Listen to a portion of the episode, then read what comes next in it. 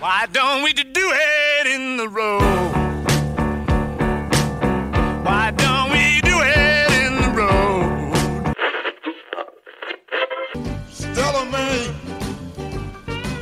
I love you, baby. Stella Mae, I love you, baby. All this boogie on down, y'all. Strawberry boogie. Boom farm boogie, y'all.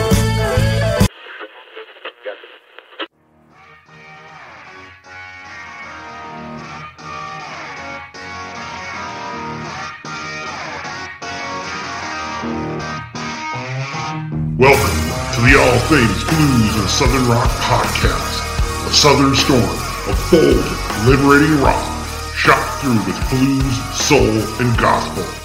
And now, your hosts for the show, Brian Jones and Jason Johannes. Welcome to another episode of the All Things Blues and Southern Rock podcast. With me always is Jason. And uh, what's going on today? What is up? Uh TGIW. Thank God it's Wednesday. How you doing? I'm good. I'm good. Um, so it looks like, Or I should got say some- TGIF because this Yeah. comes out on Friday. Right. Yeah. so what's going on? What's up? I just, I just like looking on our page and seeing that, no, Jax, Jax Hollow has, is it the whole record or just the single that's coming This out? first single comes out at midnight. At so by the time you're tonight. listening to this, the single will be out. Okay, cool. Um, what about the Cold Stares? Uh so I saw the Cold Stares this last Right, weekend yeah, in yeah. Toledo. It was awesome. So I've seen them both as a two piece and a three piece. I like them better as a three piece. Uh, uh, Bryce brings a lot to the live performance with the bass lines, and then Chris is able to do some some solos and some jamming, and it was really, dude, they are really, really tight. That's a tight band. Cool. Cool. And I got a present for you. I got to mail it. Oh, cool. Vinyl. It is an autograph vinyl of the new record that's not even available yet. Okay, that's what I was going to ask you about. I knew they had something coming soon. Uh, in March. I don't remember the exact date. It's coming out in March, but um, I got to get this bad boy in the mail to you. A nice signed Cool. Cold Cool. Stares Voices record with 15, 15 tracks, Brian. 15. Wow. That's awesome. Yep. Speaking of March, that's when uh uh Mojo Thunder's going over to Europe. Probably almost like the whole month of March. And then we just did, saw today Jane Lee Hooker going over June into July. Over Some of our favorites are hitting the European circuit. We know they're big over there. what else we this got? this Friday, I'm gonna I'm gonna see another one of our guests. I'm gonna see GA20 in Columbus, Ohio, at the Woodlands Tavern. Wow, cool. Very cool. See if I can catch up with Matt. I've been I've been chatting with them. I'm gonna Yeah. try to say hey to those guys and maybe get a picture or something. Okay, cool. Uh, Comancheros are playing at Rose Music Hall in Columbia, Missouri. I got my dad liking the comment Comancheros, Brian. I, I sent him some links. He goes, it reminds him a little bit of the nitty gritty dirt band, and he digs those guys. Oh wow, cool. Yeah, that's that's Friday, March thirty first. Um, this Friday, Lizzie and the Makers at Sunny's Bar in uh, Brooklyn. And then the Voices, of the Cold Stares record comes out on March 10th. Okay. March 10th. I'm telling you, Brian, that is a great live band. If somehow, some way they ever make it out your way, you got to see them. They are, it's very Zeppelin-y, right? We get the nice guitar riffs and the breakdown. I mean, I was super impressed. The three piece is the way to go. Yeah, I'm really going to start taking a closer eye on Minneapolis. I know, you know, so far I know Steepwater and Junkyard play there fairly commonly, Yes. a couple, two, Yeah. three times a year. So I Be two good bands are- to see for sure. Yeah. Um, Erin Coburn did another live Facebook live thing today, so she's always active and and doing all that kind of stuff. So that's cool. Um, let's get into our guest. Yeah. How did you find this guest, Brian? That's what I want to know. I'm trying to remember that, and I'm not real sure. Uh, it- you know, it's it's always like after a certain amount of time goes by, I can't really remember how I found someone or if they found me or he messaged me Wow. or I messaged him. But I hadn't heard of him, and then we find out he's got all this uh, history, and you know, he's got you know Dan Aykroyd talking about him um, on this intro, like the uh, trailer for this uh, Stormy Blue documentary that he hopes to get out in the future. Yeah, guy's had a long career. Uh, he's out of Terre Haute, Indiana, the hotbed of blues music. But he is a character, man. He is a character. He's a, a great bluesman, and I've been trying to st- dip my toes in the water of more of his uh, his catalog. Yeah, and friend of uh, uh, friend of Greg Martin as well as you guys. Who isn't a friend of Greg Martin? He's like Everybody you know he's he's friends with everybody. He's a good dude. For sure, yeah. Man, I was thinking it would be great to do like a guitarist special, and I, I, don't- I was thinking like, how could we do it so you, you know, all three participants would know, but how about like Greg Martin, Charlie Starr, and Andy Aledort? oh my god, that would be amazing. I think if you get Greg and Andy together, who obviously who know each other and are friends, I think you're it's a home run because you don't even have to talk. Yeah, that crosses my mind for the future. I'll just I would put my microphone on mute and let them go. For sure. Well, uh, we're going to put ourselves on mute, and you guys are going to listen to our conversation with bluesman Ken Tucker.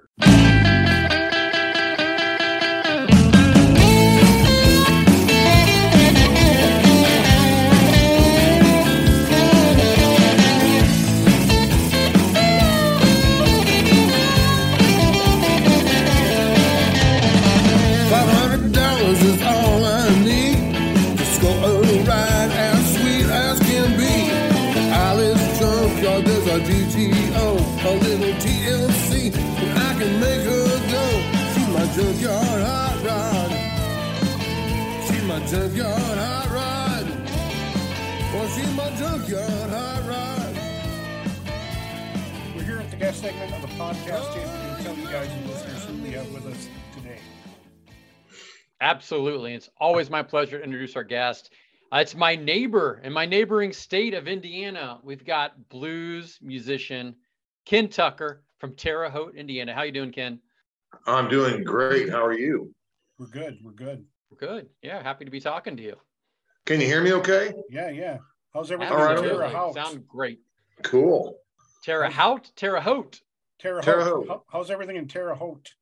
Uh, well, foggy, damp, uh, mild temperature wise, not too bad. Right on. Well, uh, let's just jump right into this. Um, we just usually start when whenever we have a new guest, we just start with like, can you tell us how you how you got into uh, playing music, playing guitar, and how that led into blues and and Okay. uh, leading your own bands. Well, I was, um, I was, well, I'll, I'll go back, try to try to qualify this in the the least amount of words. But- we want more words. This is a podcast. They want to hear you. Well, not yeah, us. but I, yeah, I was when I was going to school, I was a school fat kid. I was bullied all the time, and uh, I hated school. I hated, and I felt like a reject. I was a nerd, and I'm I- I'm an artist too. I, so I was I was a school artist, but uh, I never played sports. Didn't want to play sports. I didn't want to party, and uh, my mother was a musician. My father is a musician sometimes. And we also had a piano at the house. So I started dinking around the piano and learning chords and just to occupy time. Mhm. And I and my dad had a whole mess of records and one of those big old um, console record players, you know, one that weighs as much as a Sherman tank. It's furniture, not just Yeah, it's, player, it's furniture. furniture. It's furniture with a speaker and a and a turntable with extraordinarily heavy mule. Was there a TV built into that too, or is it just the record player? Sadly, no. It was just a record player. But he had all kinds of records from the 50s to the 70s. And this is, I'm talking 1970s when I was doing this. Mhm. And I had access to all those albums like Buddy Holly, the Everly Brothers, Elvis, Johnny Cash, Merle Haggard, uh, uh, John Denver, um, Marty Robbins, um, even stuff like Freddie and the Dreamers, even though I listened to that once and was like, nah, no more. Um, but um, my brother and I shared a bedroom, and he's he's a year and a half older than I am. And um, he had a bunch of older friends because neither one of us hung out with our own age group. Neither one of us, you know, we just didn't feel like we belonged. And so they almost brought over like their Jimi Hendrix albums and Eric Clapton, Dave Mason, uh, Canned Heat, of course, the Grateful Dead, Neil Young. Um, all I said, and I, am a Beatles fanatic. But um, I decided at one point that um, I have a friend named Pat Dyser. We were in Boy Scouts together with another guy named Brian Crasher. And we wanted Brian, and Pat would always bring his acoustic guitar to scout camp. And he let me bang around on it. You know, we were best friends. And as long as, it, you know, just don't tear it up, you know. But I didn't know anything. And so one day we went to Brian's house and he had a couple electric guitars on his bed. And I said, Could I borrow one of those, Brian? And he said, Sure. And he gave me he gave me the one that didn't work.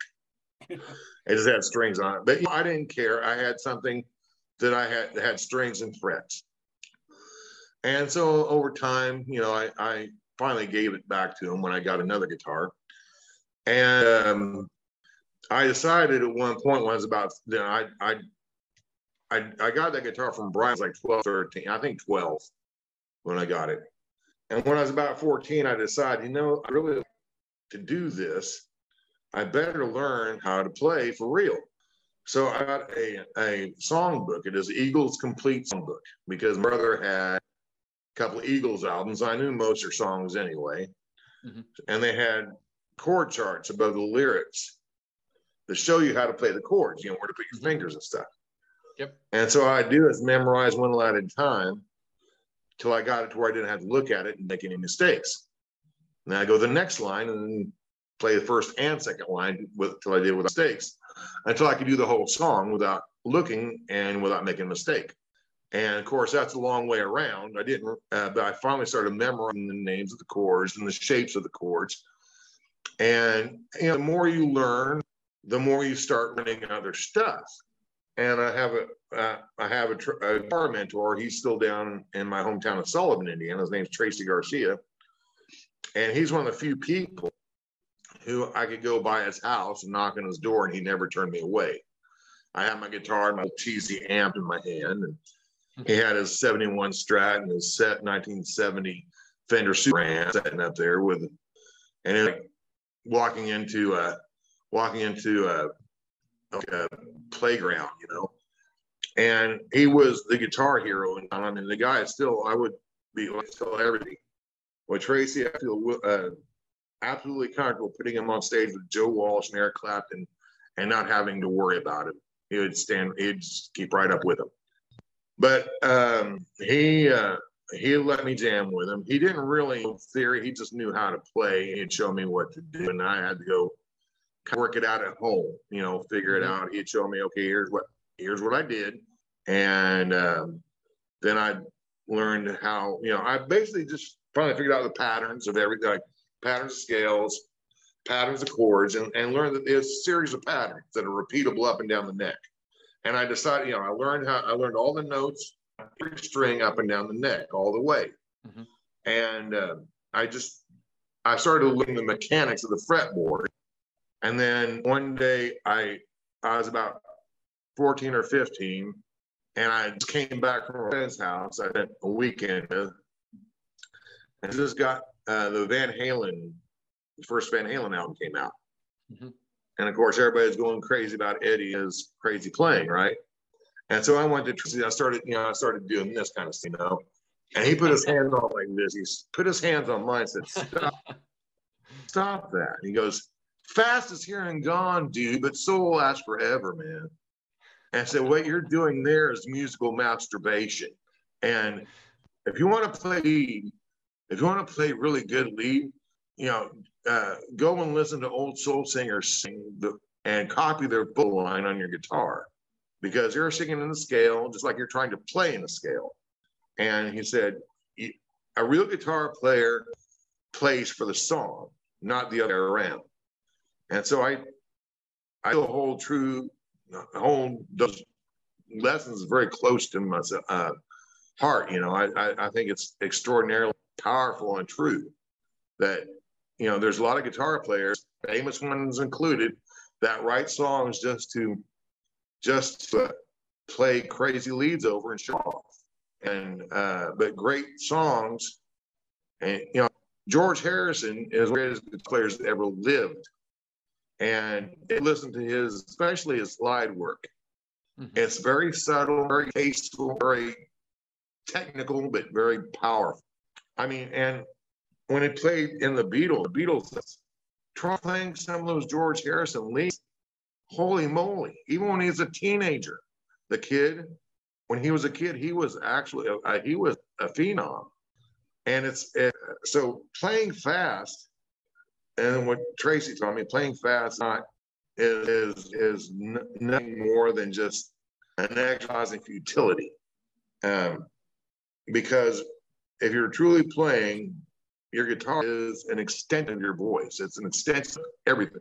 It's actually a voice in and of itself. And so treat it like a voice. But to where I got into blues, here's here's the fun part. I, I'm a middle child. My brother's older, my sister's younger. So my brother got to do all kinds I didn't get to do. And my sister pretty much got away with everything. You know, she did Baby sister, trying- of course. Yeah, and so kind of left out in the lurch. I always felt like so. I just, I was always kind of sequestering my or cloistering off into my bedroom, and getting my guitar and just every now and then my dad would come in and say, "Dude, turn that crap down." You know, can you play one whole song, just one song? But um, my dad felt like there was a time. He said, "Look, I just want me and you to go do something. Me and you, not just us two." So we lived in Sullivan. That's about five miles south of here. And this was the big town when I was growing up. So he goes, let's go to Terre Haute. There's a demolition derby or Blues Brothers movie just came out. Which do you want to do? I said, well, I don't like demolition derbies. Let's go to the Blues Brothers movie. He goes, great, because I hate demolition derbies. too. Let's go. So he went to, to McDonald's and we went to see the Brothers. And from that moment on, I was hooked on blues. I never really heard real blues before. I heard blues like music. Mhm. But as soon as you know you hear Cab Calloway, or you hear uh, John Lee Hooker, or Mhm. uh, Brown, as Reverend Cleophus James, Aretha Franklin saying "You Better Think." Yep, in the diner. That's a great scene. Yeah, and Ray Charles playing that Fender Rhodes piano, and um, I mean, and uh, but Minnie the Moocher, and uh, but I still do. She Caught the Katy in my sets. When I first heard the first, I heard She Caught the Katy. The first few, yeah, like first few minutes of that uh, movie, here come on, and I think this is the coolest song ever. And and after I, you know, after I heard that, and then all I said, I, through this movie, I'm thinking, this is what I want to do. This is it. Of course, I didn't tell dad. You know, it's like, come on. You know, it's like, hey man, guitar's a great hobby. Like, come on, you don't be a blues man. But I didn't tell him. I I I kept going the direction he wanted to go, and I don't. run. He's the dad. He's going to do what he thinks the best for you. But uh, I made it my mission to be the best blues player I could possibly be. I mean, I didn't. I I, I looked at. I didn't want to compete with anybody but myself. Mhm. I always want to be better than I was the day before, because I think competing with other musicians is honestly a waste of time and a counterproductive. Your only competition is yourself.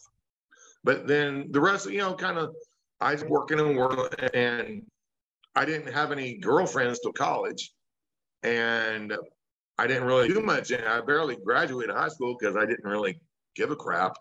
And I went to college and I got a degree in art education that I've never used. I used a little, I used long enough to know I didn't be a teacher.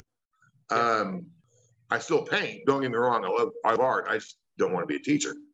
Um, but I spent most of my college time hanging out with the music kids.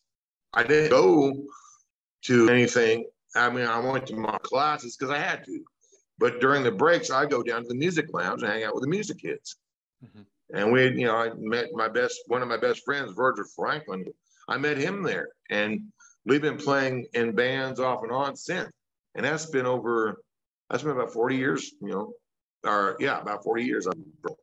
So, In fact, I want to record with Virgil. Virgil's the head of uh, audio production at Vincennes University, and I'm going to record uh, my album there. He invited me to record my album in front of his class. So I'm Oh. recording my next album with Virgil. So like a live album in front of an audience. in front of a college student. Yeah. Yeah. Interesting. But So- so that's basically the, the nuts and bolts. I mean, after after a few years, and I I, I started getting notoriety when I got signed to some small record labels. Started getting on some charts, and then I was on Dan Aykroyd's show in Mhm. 2007. I was featured on. I didn't know it was on the next day, uh, but um, I finally got a a uh, a um, archive of that audio and I played for I played for Norman for like three or four years, and that was one of the most incredible experiences anyone could imagine. I mean, unbelievable. Just one of the most amazing musical experiences you could have. And uh, toured a lot with him, recorded two albums with him, and I played on stage with Shawn Mullins, Darrell Mansfield, Lindsay L. Um, opened for Ashley Cleveland open for Frank Stonehill, open for a whole bunch of people. Became and I became friends with a lot of people. I was on. Uh, I, I've been on. I was on stage a couple times with Harvey Jett, and Harvey just passed away like months ago. He was the original guitar player for Black Oak, Arkansas, hmm right on. and then I I became. In fact, he was my son's godfather, and um, I did a lot of I did a lot of playing playing uh, on stage with Harvey. And uh, of course, Greg Martin, buddy of mine, and love Greg to pieces. And son Eric is one of my heroes. I love Eric. And uh, so, I mean, I've uh, being in the music business. You know, when I played at Chess Records, uh, I played for a an event, and I had Lee Dixon's rhythm set behind me. Wow. Wow.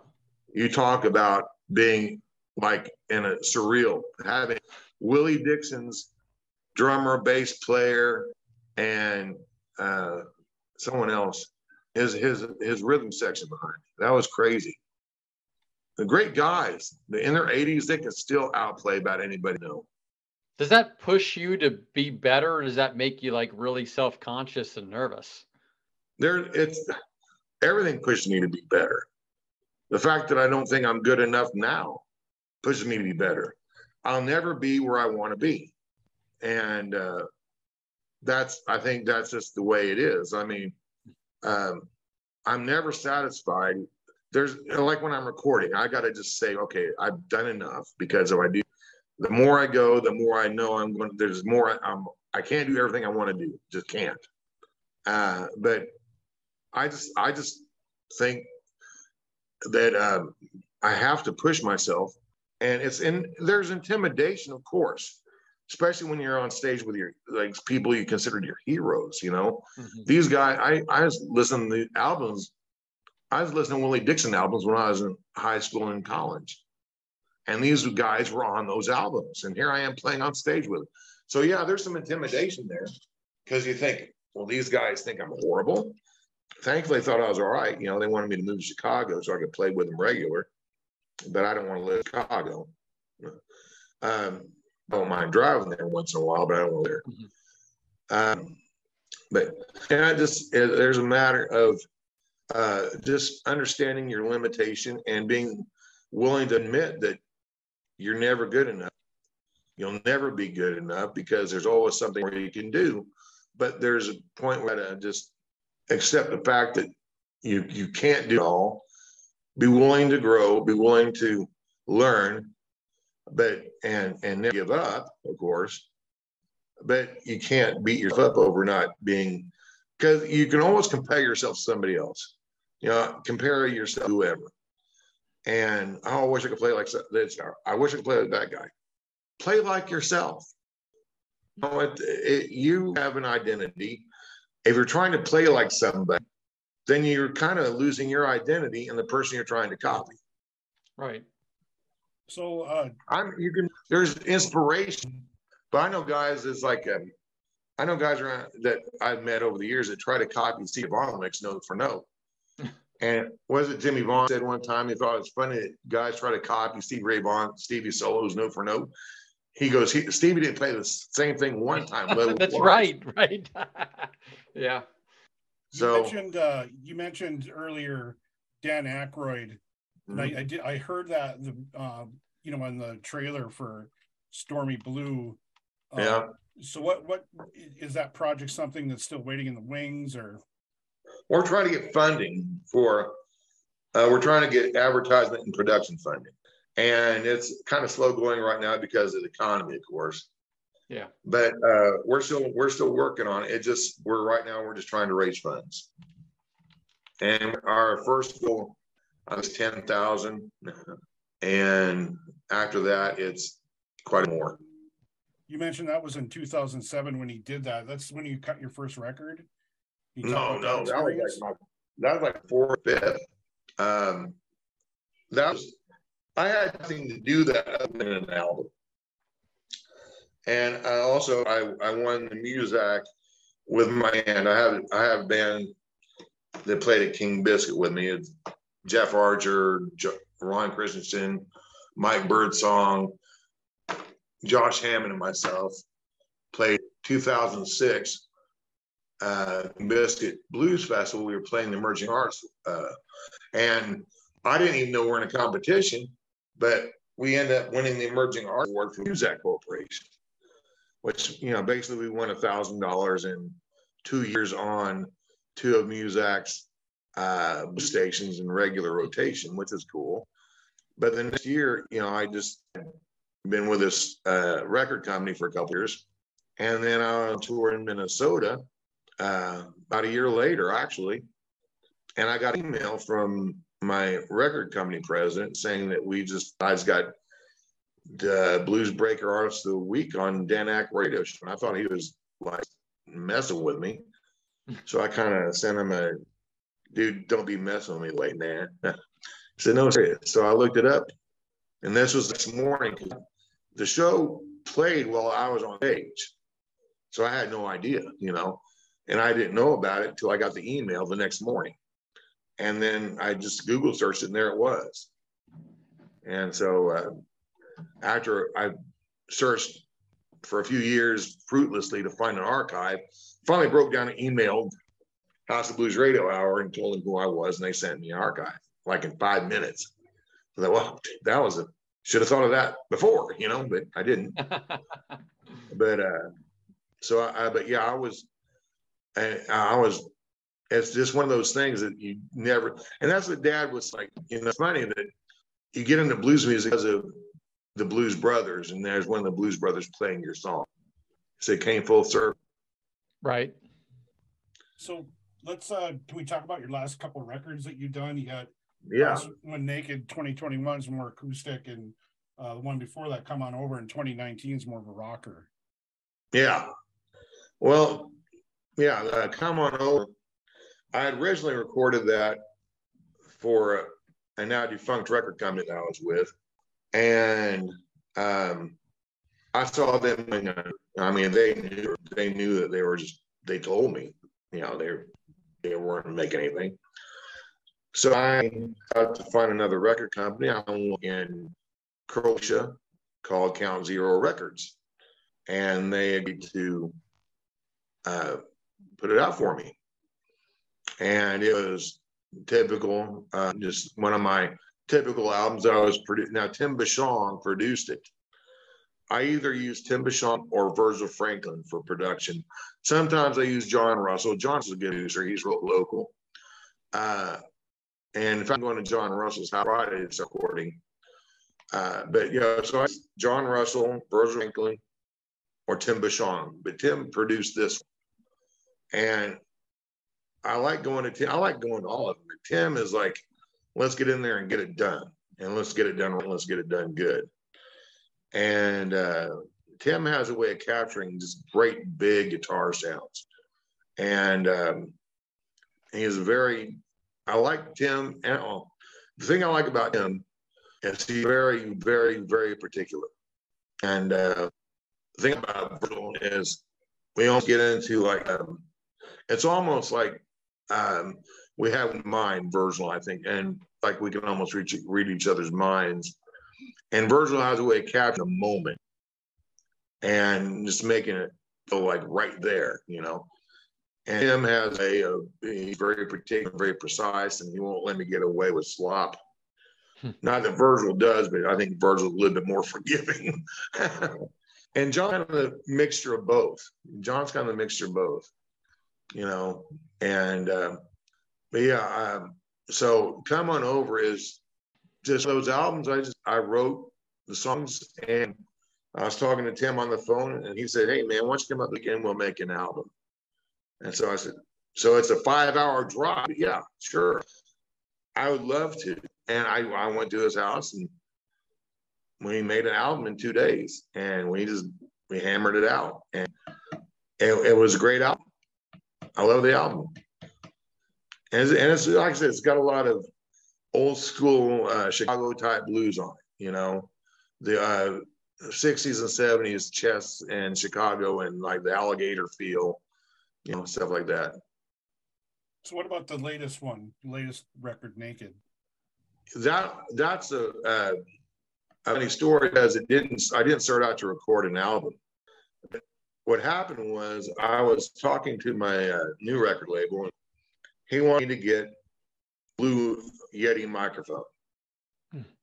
because he he thinks he thought my microphone I was using wasn't good enough, and he's probably right. He said, "I'd like you to get a Blue Yeti." Okay, well, and at the mo- at the time I couldn't afford one uh, because I just been in a fatal car crash, and uh, I was really uh, having a hard time getting around, so I couldn't play gigs. Mhm. But I was, I, you know, I called my brother, who is a Steve. He lives in Everett, Washington. And I told him, you know, George wants me to get a Blue Yeti mic, but I can't afford one. He goes, "Hey man, don't want to get you one." So he got me a Blue Yeti mic, mailed it to him. Um, my brother's cool that way, Yeah. and I hooked it up. And I said, "Let me see how it sounds." So I just set it up and put it in my Audacity. Well, I have Audacity. I have Audacity. Right? Yep. hooked it up to Audacity, and I just played my acoustic straight in like a bang, and played it back and said, "Oh my gosh, this sounds amazing." I mean, it's like every nuance was captured.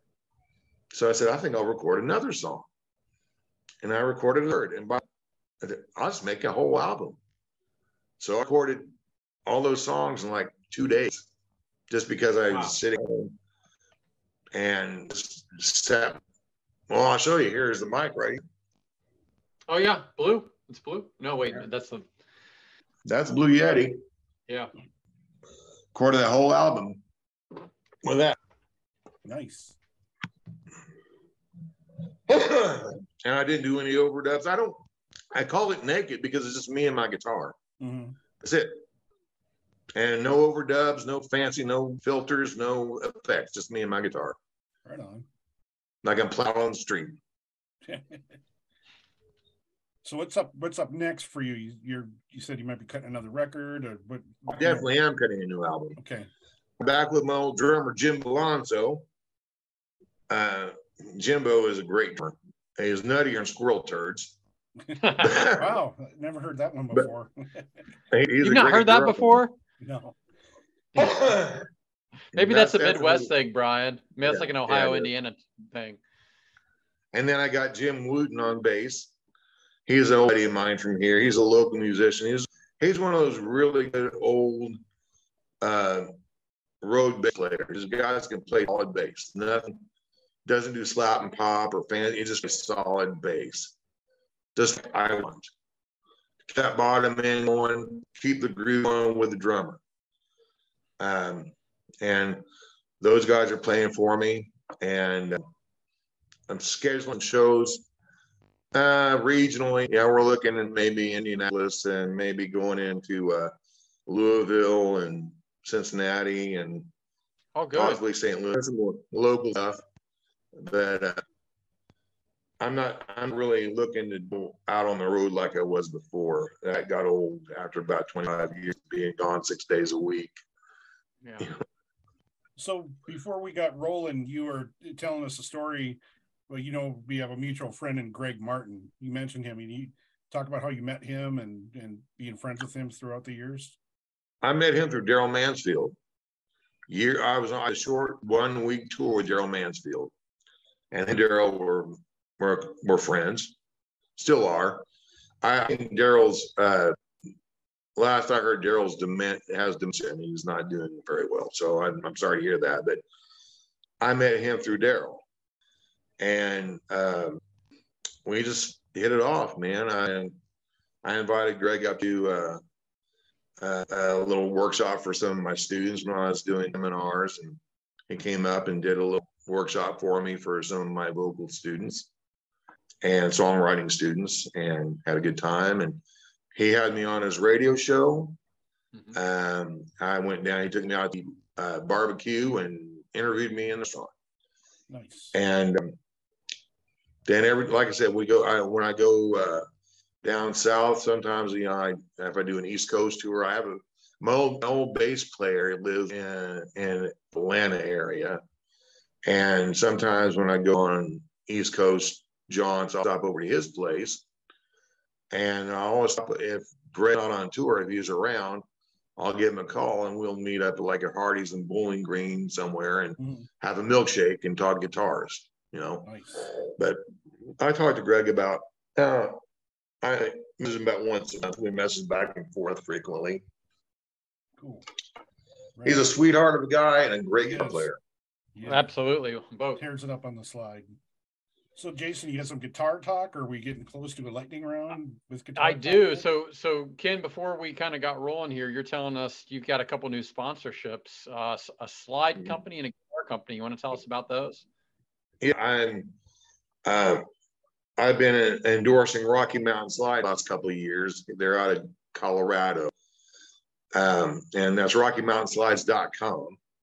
I and uh, actually Doc Sigmeyer, the guy who runs it, he uh, helped me develop the Kentucky Blues slide, and right now it's in the front room, not here. Is But that a brass slide, a glass slide? what kind of are, slide is it? Here's one. Here's one of them. They're Oh, yeah. earthenware. They're earthenware, and what he'll do is he'll have you send measurements of your slide finger to him, hmm and he will custom make the slide according to your finger measurements. Wow. And uh, they are magnificent slides. I mean, they sound. And I ever played a slide. I, I don't think I, he spoiled me. I told him he spoiled me. I don't want any other slide. I just don't. And uh, also, just recently, like last couple weeks, I got an endorsement deal with Moon Guitars out of New Jersey, and they're creating the Ken Tucker signature. Um, he actually, was funny was when I uh, we talking, he said, "Man, I can't believe I'm talking to you." I said, well, "Why not?" He goes, "I just, I love your music." I said, "You've heard me before."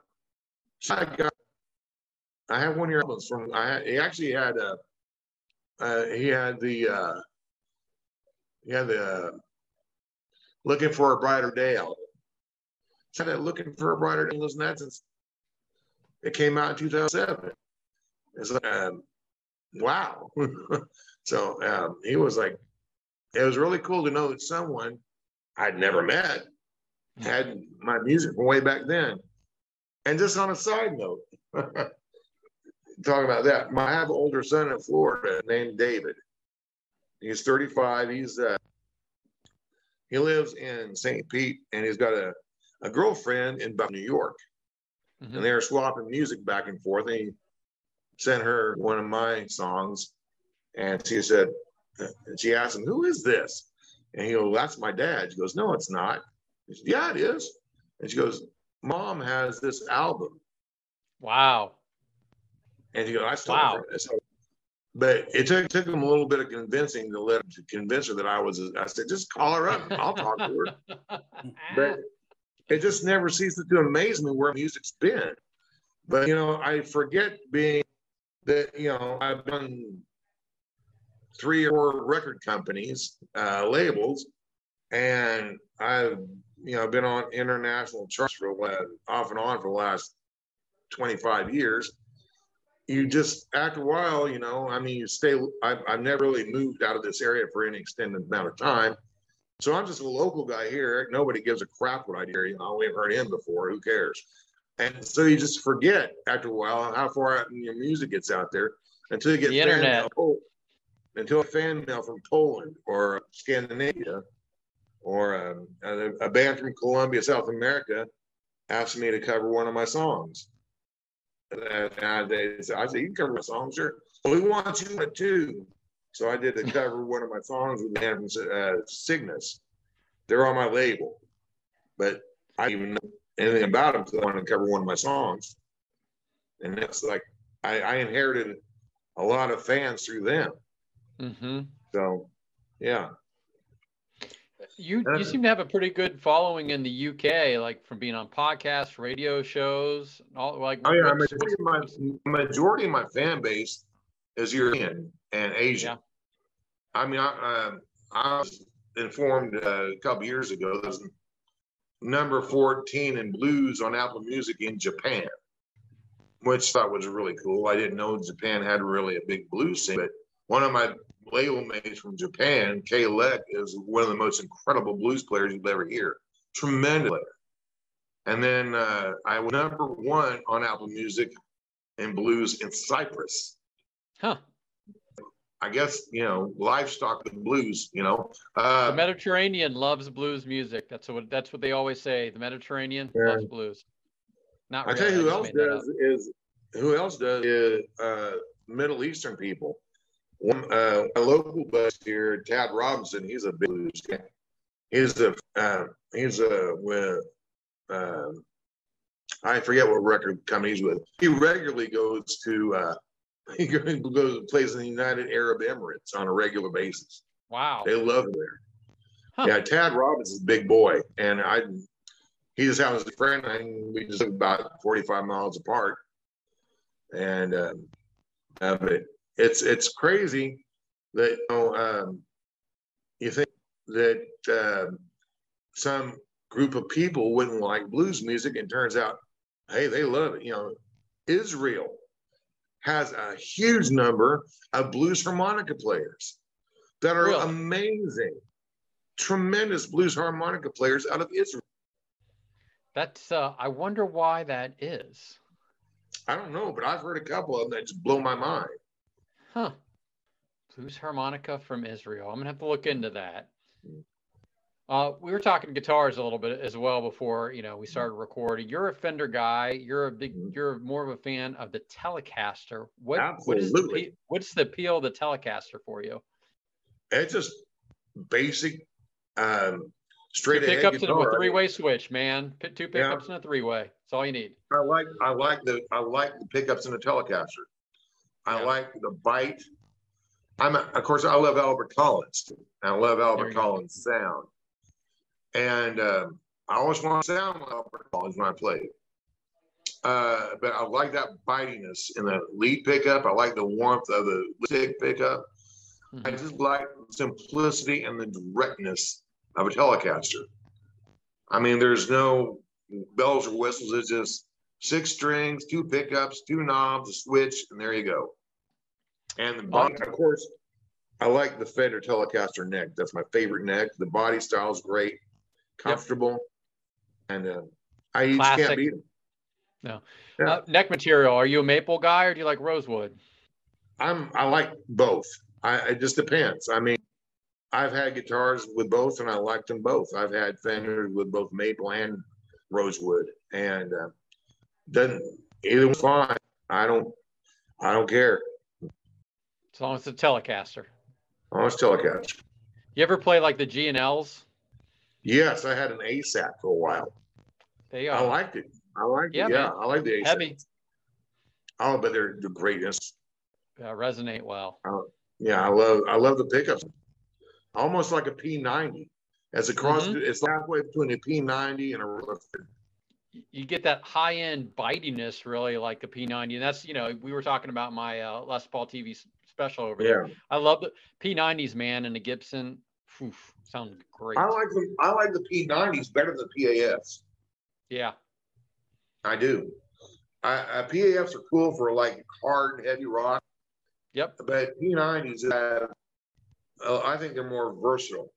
Way more, way more versatile. Absolutely. I agree. And Yep. Gibson makes a really good P90 pickup. Like they just, I love them. Yeah. Uh, Beautiful. string. Wh- What size? What size strings are you using? Using? Are you a ten guy? You like to go heavy gauge, lighter gauge? Yeah, I use 11s. Okay, a little heavier. All right. I started getting tendonitis. And so I'm, even though I lie to, I eat nine just so I don't get inflammation in my tendons. Now on my slide, I'll use 10s or 11s. Yeah. When you have a yeah, slide you want a little bit more. Fatten the strings up. Yep.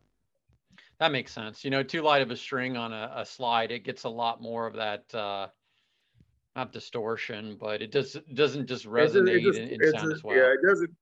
No, it does resonate. Number two, it's too tinny. Ti- there you go. doesn't have- Tinny was the word. Yes. I mean, um, but I was put it.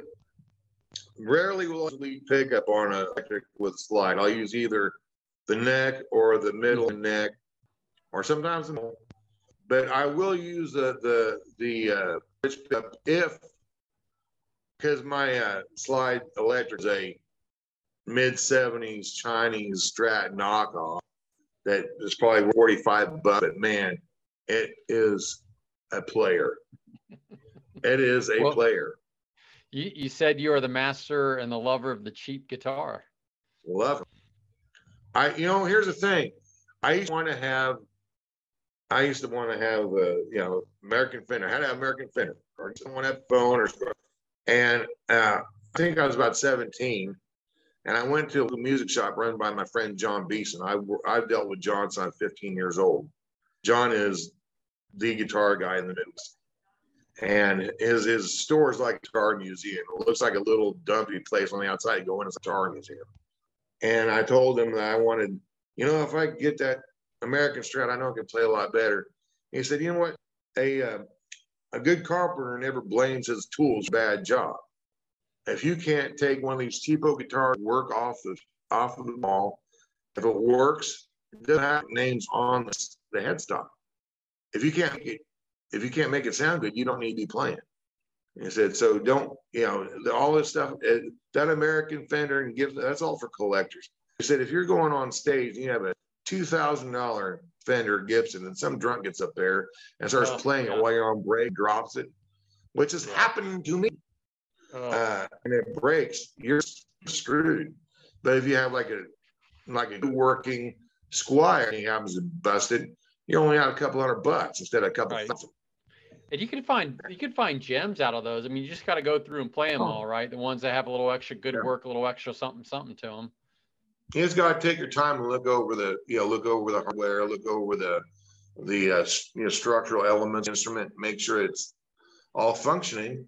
But even now with the, with the uh, machining, uh, what's called the computer, uh, machining, you're making cars like Samick factory puts out a lot of guitars.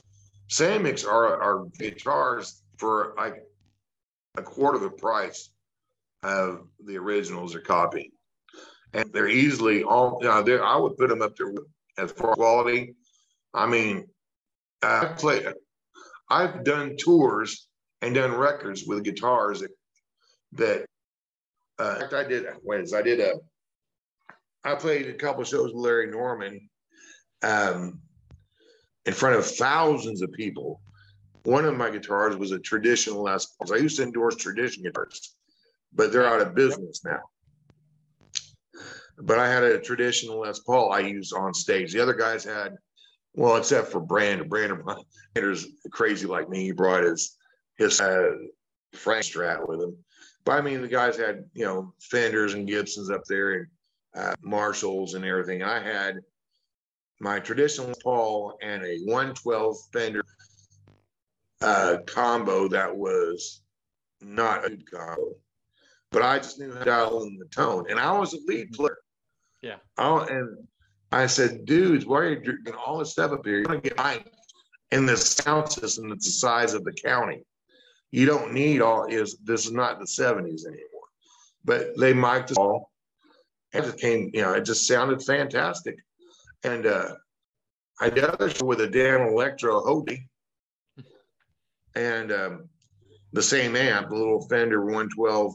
Uh, it was a, oh, was it a 90? I can't remember, classic 90. It was a 60 watt Fender 112 combo. Mhm. And it was, yeah, it was, uh, it was solid state, but I could make it sound like a tube. You just have to know how to dial it in. Yeah. A lot easier to carry around too. Yeah. My Fender twin weighed 100 pounds. Yeah, Jesus. Like, you know, solid wood construction and plus two, two, you know, 12 inch speakers on there, right? Not to mention the electronics that run the tubes. Yeah. It, well, the Right, the tubes pre- the themselves are even, yeah. Heavy, heavy, heavy, heavy. And you know what? I'm, I'm, I'm not about that these days of trying to give myself a hernia hauling a, a big heavy amp around. Well, you know, it's, if it works, it works. I don't have to prove to anything. You know, I've already, uh, I just, I just want to play and I want to sound good. I don't care what guitar, what says on my guitar. Um, to endorse this great guitar company. That's all it's good. Yep. And, um, but, um, I'm, I'm I'm just like, I like being the in a cheap guitar. Yeah. Whatever works, whatever sounds good, whatever you like. It works. Mhm. Yep. That's why I buy used stuff. All my I good stuff's all, always used because you know what? Save a couple bucks and why not? Well, at least know, yeah, you don't have to break it in. yeah, you don't have to break it in. A lot of people buy stuff, they don't like it, sell it off, you know, way discount for we get brand new. Like my TV yellow, I got that from Sweetwater there in Indiana. It was a demo. Yeah. Got you know, I barely paid more than a thousand bucks for it. Those are beautiful. I love those. Uh, I love those uh, TVs. Oh man, Did you I get the- love did you TV get the- yellow. Did you get the case with the amp in it? Uh, no, no, uh-uh. No. nope. Yeah. I did the one only thing I've done to this guitar though. So it had the traditional wraparound bridge, like smooth. I put an intonated bridge I got from Mm. Okay. StewMac, and it it helped a lot. Like it sounded good, but it doesn't feel as like slinky, and it definitely uh you know stabilized the tuning and the intonation quite a bit. So Yeah. sounds sounds a little bit better, and I could actually lower the the action a bit because with the you know Hmm. the saddle is on there now, and so, man, it is. I love that guitar. Well, you know, it's funny that the, all the guitars I loved when I had the expensive ones, I had expensive ones, and I had expensive ones, and I had secondary ones were like cheap. I always went to the cheap ones. Always. Yeah. Cause you're not afraid of dropping them. Like so, my uh, Strat, it's an American Special, not Strat, Telecaster, American Special Telecaster. I bought that used off somebody locally for like 500 bucks or something. It's got some more wounds on it, but frets, neck, everything, electronics are fine. I don't care if there's chips and scratches in the body. is- that's what makes them good. The war wounds make them good. That's right. I put a, just a new uh, play, uh, pick guard on there. I went from black to like this reddish tortoise kind of color, and it's man, now it's mine. Oh, this is this is my Alvarez right here. It's uh it's the cheapo. What about it, it's got it's got a it's got a, a Solid solid. It's Yeah. not laminated. It's solid. Nope. Like, I, I think I paid a hundred bucks for it. That's my my Alvarez right there. Yeah, I love him. Yeah, They spend all the money on the top, which makes it sound. You know, that's where the sound comes from.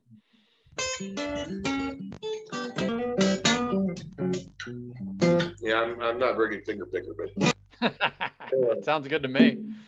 well, I got uh, I got with my old bass player called Keith Fingers. Your hands are designed to use a pick. Oh yeah, one, one of my friends from school said you don't have hands, you have paws. well, good thing you have a custom slide because you probably, you know, the making sure it fits your fingers. Yeah, I told him what my he, he was. I sent him the measurements, and he sent me every. He's got them on. on uh, Doc's got my uh, finger measurement there at uh, studio, so if I need a slide, makes me one. I have pro- opposite problem. I have a little small hands and little tiny fingers and stuff. My wife's hand, I think, is bigger than mine. So they fall right off my finger. I got to definitely size slides to make sure it, it fits there, or, or buy one that's um, ah, what's the term? It's on the inside of it's like um angled, just so you can Tapered. fit in. Tapered. Thank you very much. Yes, I do have a Rich Robinson D'Addario tapered slide, brass slide, and Oh. it's it it works really well. Awesome. Yeah, I love playing slide when I can. Um, I'm getting better. There's a lot of slide. I mean, I like I love Billy Gibbons and Joe Walsh's slide playing. And oh, Joe um, Walsh, amazing. and I'm I just uh I'm still working. I'm I, I sit there and just study both him and Billy and and Greg. Greg's a killer slide Yeah, player. oh, yeah. Greg's slide playing. The phrasing, I think, is what separates those guys a lot. Yeah. Just Well, it's easy to want to do too much, you know? It's like playing, it's easy to want to overdo it. yeah. There's only And- one Derek and- Trucks. You know what I mean? There's Yeah. only one Derek Trucks, and like nobody else is Derek Trucks. And I am. I am. but yeah. I, I love uh, I love playing slide and uh, every chance I get. But um, I still um, I still like playing uh, the frets too. Yeah. Yep. Excuse, excuse the, the uh, ambulance or fire truck, whatever's going by here in the background. Didn't hear it at all. Oh, you might because I live off the main drag, but uh, it's pretty noisy out there in the big town. Terre Haute's wild, man. Wild. No, it's crazy, crazy. I've been to Terre Haute. I used to have a job that we had a plant out in the Terre Haute area, and it was Oh. real close to, I think, the Columbia uh, record house, Yeah, out there, out there, distribution. uh, out there on Fruitridge. Yeah, Yeah. yeah. I used to work Sure. off there. I used to work for a uh, industrial supply company, selling warehousing, docking, and manufacturing supply to uh, you know Yeah. warehousing and manufacturers. And I've stayed at that Holiday Inn Holidome there in in in uh, Terre Haute a few times. Yeah, that's where they used to have the bands. That's gone now. Oh, it's gone. Oh man. I think it's Third Street and 70. Uh, either it's gone or they completely built it. I don't know. It's Yeah. This But- was like the early early mid 2000s, like uh, 2003, 2005, maybe. yeah, they used to have Been a while. bands there. They used to I believe it, Yeah. there. Yeah. So, Jason, is it that time of the show? So, Ken, what we like to do at the very end, usually of our interviews, is uh, do a lightning round of just like random questions if you're game for it. Okay. Shoot. All right. Brian and I show up to Terre Haute, Indiana. Where should we go to grab a bite to eat? Square Donuts. Square Donuts. All right. Is there a particular donut that you recommend? Square. They got square called squares. There's really 'Cause they're square, square. donuts. All right. Square donut and a black coffee sold. Absolutely. There's I feel put hair on your hair on your tongue. uh, what is your favorite venue to play a show? In Terre Haute, Anywhere. Oh, my favorite venue. Um, I like playing the Slippery Noodle. Um, I haven't played there for a while. Um, anywhere in the world. Um, Yeah. I like playing it. I like. Uh, I like playing the Gorge in Washington State. I like playing King Biscuit Blues Festival. I like playing uh, the Cornell Music Festival. Uh, I really don't have a favorite. They're they're all good for in their own way. You know, you know where I like to play. I just don't have one I can pick. What is one place that you haven't played yet that you really want to? Oh, okay. Um, I like to play. Um, oh, what's it called? Um, in London, where that Cream played, and Oh, Um, uh, The Royal Albert the Hall. the, the the call. Royal Albert Hall. I'll say Yeah. Royal Albert Hall. That's a great. That is a great. Brian, I think that's the first time we've heard Royal Albert Hall from all these artists, and it's a Yeah, I think so. legendary place. And with your big fan UK fan following, I'm sure it would be a hell of a show. Well, I would hope so. I Uh, get a couple drunk, couple drunk dudes there. Hey man, I ain't fighting on this. Let's go on. Let's get this in there, right? Yeah, let's. All right, money's no object. What's one piece of gear that you would get that you don't have? Um, I was like to find um, one of Stevie Ray Vaughan straps. That's a good answer. That's a good, really good answer. All right, now now off the beaten path a little bit. Um, are you a book reader? Depends on the book. Okay. Do you prefer? I'm, a Bible reader. Okay. I, I'm definitely a Bible reader, and I like I like uh, books about science, books about um science fiction. Uh, I'm I'm a nerd, uh, but I also like books about. Uh, I like I, when it comes to music. I'm not a big reader on music. I'm a doer, and a, and a receiver. I'm a listener and a and I also manipulate airwaves. Like, uh, but uh, when it comes to reading, I like theology, philosophy, uh, science, and that kind of stuff. So I'm also a nerd. So multiple choice question here: Star Wars, Star Trek, Marvel, or DC?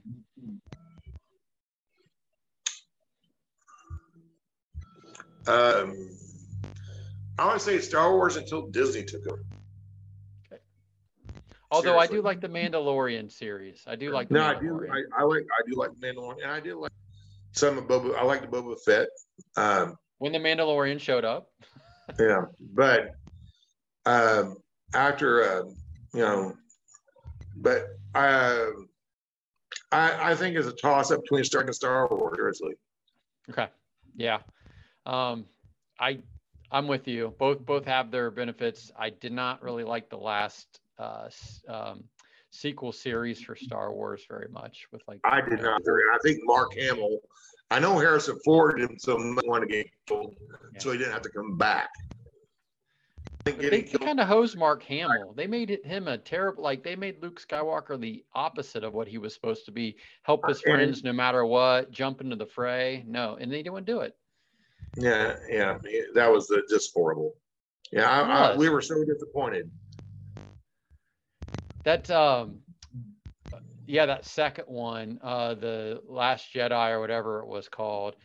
And you know, even the beginning when they're doing like these slow moving World War II bomber ass spaceships that you like Yeah. what did like where in any Star Wars, you know, movie, whatever, have there ever been spaceships like this? Where did this come from? This is stupid. I know. I mean, when when the originator of the series, the one who's created it, the brain child of this man, when he left and turn it over to, to people, had no, no. It's like saying music. He had no. They had no sweat equity in there. They had no investment emotionally. They were no just love of the dollars. source material. That's what I felt like. There was no connection to the source material. They did. I don't think they even. I don't think they're. It's like they disliked sure dislike. Star Wars, right? It's like they didn't Yeah, I like mean, it. Yeah, I don't know. Um, Now I'm but I getting worked up. I'm getting angry. No, it's like when it's like when bands change members yeah, and uh, and the member that they change to has no real emotional or historical investment in the band, right. and Right. it's just just you know, it just goes off the deep end. Now it's just for money. Now, yeah, it's for let's yeah, milk this. No soul. this no soul. Get out of it. It's just straight capitalism, no soul. All right. This let's stay in kind of the entertainment side. What is the best depiction of a guitar player in media? So movie, TV show that you've seen. So not an actual guitar player, an actor playing the role of a guitar player. I did not like Ralph Macchio's version. Did not. Oh, there we go. Yes. I did not like it. Crossroads. Yeah, Crossroads. I didn't. Um, I I thought it was okay, but I just thought it was kind of sloppily edited, and sloppily done. Um, I didn't like the music. No, that was like Arlen Roth and Ry Cooder playing live, Mhm. and and of course Steve played both at possible part for him and Ralph Macchio.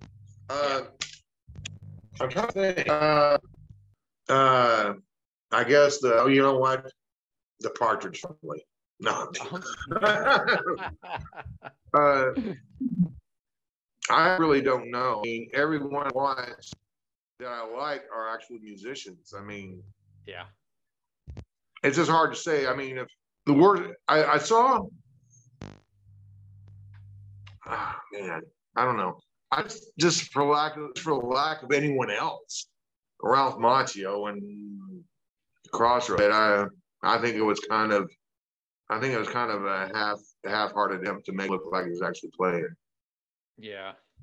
I, I think to me, I'm gonna throw one out there. That was that was pretty decent. Billy Crudup and Almost Famous with this this Stillwater band, pretty good. There was. Have you ever seen the movie um, Idolmaker? No. That's about a singer, though.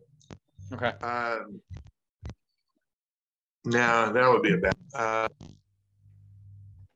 yeah, but if you get a chance to watch Idolmaker, for it's not. It's it's more like from the the 60s, 70s doo-wop kind of thing. Um, I don't think is I know I've seen. I, I I don't know. I have to think it over and tell you later on when we're not talking because I'll think I, I'll it'll just kind of you know it'll hit me out of the blue. You know. Send me a Facebook message on there and we'll, we'll Okay, figure all it out. All right, last question. This is this is a big one. If you could play on stage with any artist, living or dead, for one night, who are you choosing? Um, that guys, that's another one where I have so many answers. God, you're not being fair to me, man. Got to choose one. Gotta choose one. Well, I tell you who. Um, only because he's my very early inspiration. I mean, like when I from the age of twelve, uh, because I already played with my hero on stage. So Who was that? I, played with Larry. I played with Larry Norman for four years. He was my hero. Oh, But yeah, yeah. someone else, Paul McCartney, Oh, is there because a? he was an Go ahead. Sorry. he, he just inspired me from way from, from when I was so young. Before, and You said uh, you're a massive Beatles fan, so you're you were more Beatles than the Stones, even though you're a blues guy. I'm. I tell you what, I like the Beatles better than the Stones. Um, I think, I, and I love the Stones. I, I, they stayed pretty true to the blues roots up until like um, they got they they took some weird turns, and they but they're still going, I guess. But Mhm. um, I think the Beatles were a big influence on my songwriting. You know, they gave me uh, they, they're especially when they started experimenting from uh, from uh, Rubber Soul and Revolver on Yeah. the uh, where they started experimenting with sounds, trying new tracking on one of early multi-tracking stuff, and uh, the songwriting was extremely de- uh, deceptive, and I mean very intelligent. Mhm. I, I, you know, you listen to Beatles song, you think it's easy to play till you try to play it. Yeah. Oh yeah. I mean, they they had weird time changes. Yep. Uh, Weird like happiness is a warm gun. Happiness is a warm gun. Goes through at least one time uh, time signature change, maybe Yep. two. I think one of the time signatures was like five four or seven eight or something. Um, but just because of the songwriting and the influence they had on me from the like the age of twelve until I started really getting into blues like fourteen. Yeah. Now, if you pick a blues player to play with it, um, I'd probably say like uh, Howlin' Wolf or Hound Dog Taylor, or uh, of course BB King. You know, who wouldn't want to play on BB King? Right. I wanted to, or Freddie King, one of my heroes, Freddie King, uh, the Texas Cannonball. And um, but when it comes to anybody, just because of the, like I said, it all goes back to my earliest influence, Paul McCartney. Good. That's a great, great choice. Is there a particular song that you would absolutely have to play with them? I tell you, the song that really I just keep going back to when I just want to hear a great orchestration is uh, Golden Slumber, uh, side B of uh, Abbey Road, the, the, the medley. Really? Yeah, it's just one of the most basically it's a bunch of songs that were they, they just kind of started but never finished, and yeah. so they just finished. They just crammed them all together in one big orchestral movement. It was just a stroke of genius, and um, it just uh, it's one of the most amazing pieces of music I've ever listened to. I'm gonna have to go back and listen to that again, and because I don't, I can't recall anything off the top of my head about it. Was Mean Mr. Mustard, and uh, uh, uh, Polythene Pam and Golden Slumbers, of course, and in the end, and in the end, I love you. I know that one. And then that big triumphant ending on it with that beautiful guitar solo that George Harrison so skillfully played that I had to learn. It took me a long time to learn it. It sounds so easy until you try to play it. Uh, but yeah, I mean that, that's that's what I'm talking about. And Larry Norman was the same way because Larry Norman was his first work under the uh, uh, George uh, Martin was part of the production team for Larry Norman's first albums. And so he used to go he record in London the same studio the Beatles were in. Paul McCartney mm-hmm. came by and out with him a couple times. So so you can hear George Martin's handiwork in both the early Larry Norman, especially the trilogy albums of Larry Norman, like In Another Land, So Long Ago in the Garden, and Only Visiting This Planet, and the later Beatle albums. They all have the same tonal quality because George Martin integral part of both of them. Yeah. That is a great answer. I don't think anybody, Brian, is going to top that one. I don't think so. Nope. Did you want to play any of my music then? Oh, uh, I don't, not really. I mean, okay. unless, unless, unless there's something, I mean, unless there's something you want to play us out with. If you want to play us out with the song, Ken, you absolutely I'll play, can. I'll play, I'll play a song I wrote but, back. But, but before you play us out, let us know where we go to find out more about your music, your tour schedule, buy your stuff. Where do we go? You can find my uh, my mer- sorry, sorry, my merchandise and my music on countzerorecords.com. You can also get uh, the Tucker signature slide off of um, RockyMountainSlides.com. And then uh, moonguitars.com. Uh, my guitar is still in the works, so I don't have my stuff up there yet, but that's where it's going to be. But yeah, you just go countzerorecords.com. You can find my music, you can find my merchandise. I got all everything from coffee cups to bikinis. You know, it's crazy. and Facebook kidding. page. And you got Facebook, uh, Instagram. Facebook, what do you got? Yeah, Facebook.com slash Ken Tucker Blues. And then uh, you can find me on uh, on uh, YouTube, Stormy Blue, uh, youtube.com slash Stormy Blue or Stormy underscore Blue. I Mm. Just look up Stormy Blue on uh, YouTube. You'll find me. That's that's uh, and um, so, you know it's basically me just documenting what I do on a regular basis as a family and a blues musician, recording artist, and talks about my documentary and so on. So very cool. Well, thank you for having me, guys. Thanks, Ken Tucker, for joining us. Uh, it was uh, good to talk to him. I like we were saying in the intro, I can't remember how I came across him, but I'm glad I did. Uh, he's got a lot of a lot of experience and a lot of stuff to talk about, and he's got, you know, you know, last record's acoustic. The one before that's more electric, and uh, I just uh, it was cool to you know, you know, you don't always know how something's going to go. I mean, we know it's going to go good, but when you you know we never talk to an artist and you're not sure, you know, what what's you know what we're going to talk about. It was very good and he you know what i really liked about he was able to elaborate a lot on his career at the beginning and stuff and we didn't have to prod him a lot and i really appreciate when guests can kind of tell yeah. a complete story like that if you ever run across ken take him to uh, hardy's for milkshakes yeah and you hang out with him and greg martin that's right Yeah, that was cool to find that out too. That those guys are friends. You know, not not surprising to me, but Not not surprising at all. But uh, like I said in the intro, I'm I'm trying to check out some more of his music to be familiar with the catalog. But it was a good dude, and it was great talking to him. All right, now you guys go check out some music by Ken Tucker. Until then, always remember Southern rock is irreverent, blues is blood. We'll see you next time.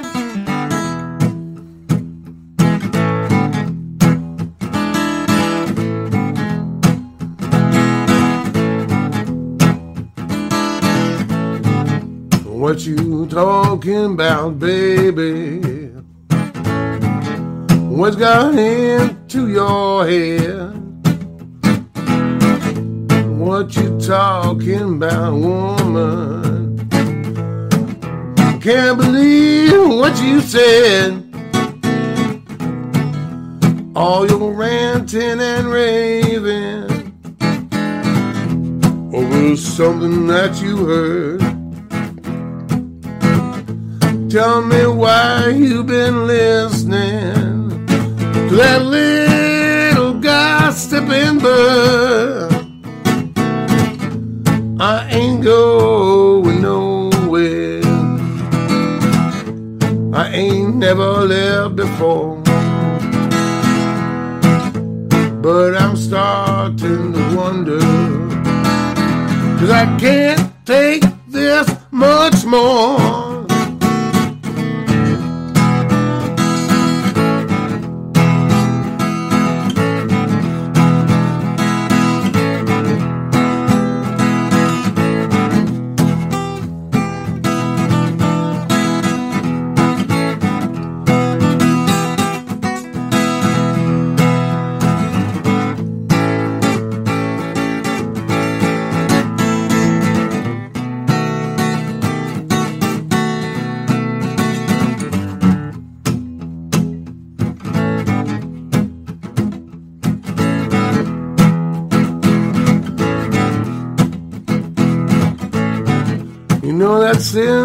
I've been with you,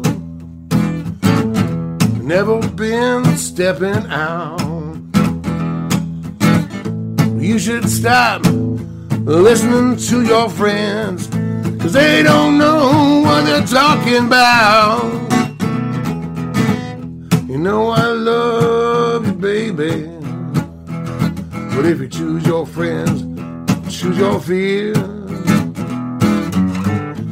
Go ahead out that front door. Cause I don't need that mess round here.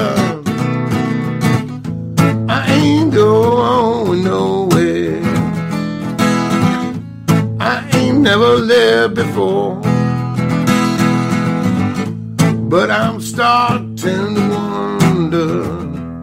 Cause I can't take this much more. Can't take this much more.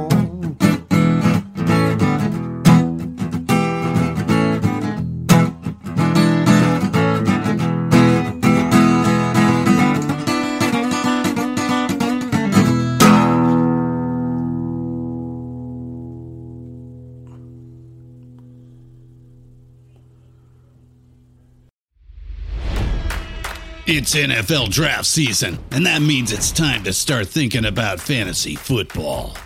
FantasyPoints.com features industry leading experts and prognosticators using proprietary hand charted data to help you score more fantasy points. FantasyPoints.com is the place to go for whatever kind of fantasy football you play. Whether you play fantasy football, daily fantasy sports, or do a little bit of everything, Fantasy Points has the meticulously researched content to guide you to victory. And why wait for the fall? Fantasy Points also covers the new spring football league, the UFL.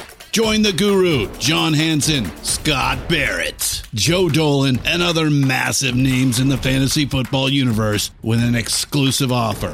Use code Pantheon for 15% off any fantasy points package, including the all in package, with access to every article, tool, and data nugget that Fantasy Points has to offer. That's fantasypoints.com and code Pantheon for 15% off at Fantasy Points. Fantasypoints.com. Code Pantheon. Score more fantasy points.